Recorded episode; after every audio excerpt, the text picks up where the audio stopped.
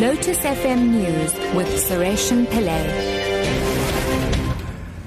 Good afternoon. Taxi operators in Durban have vowed to remain on strike until hundreds of impounded vehicles are released. Thousands of commuters were left stranded today.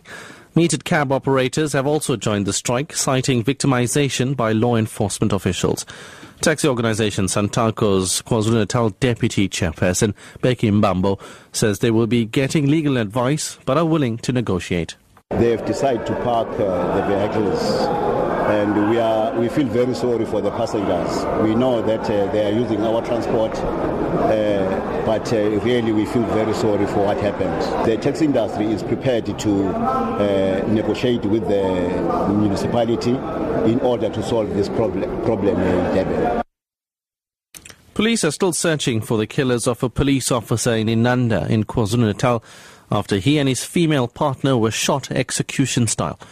Police spokesperson Thulani Zwane says the two were disarmed while serving a protection order before they were forced into the back of their police van, driven to a field and shot multiple times. The woman sustained several gunshot wounds to the chest and remains in a critical condition in a Durban hospital.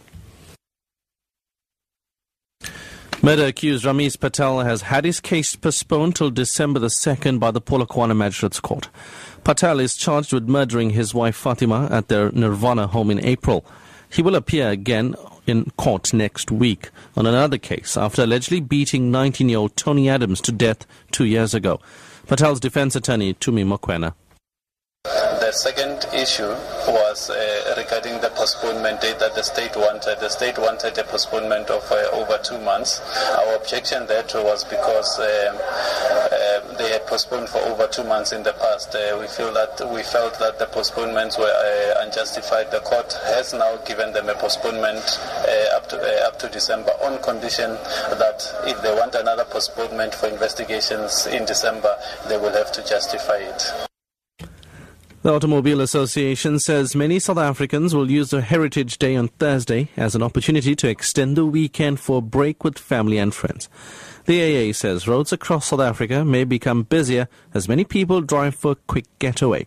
AA spokesperson Layton Beard says while this may be the ideal time to enjoy the improving weather, it's also important that motorists respect the rules of the road and remain vigilant at all times.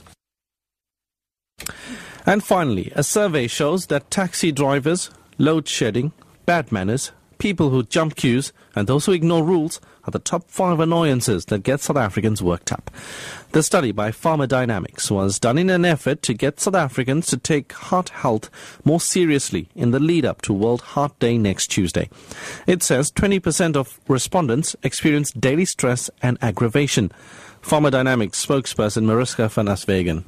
We commissioned this poll um, as a way to get South Africans to take their heart health more seriously.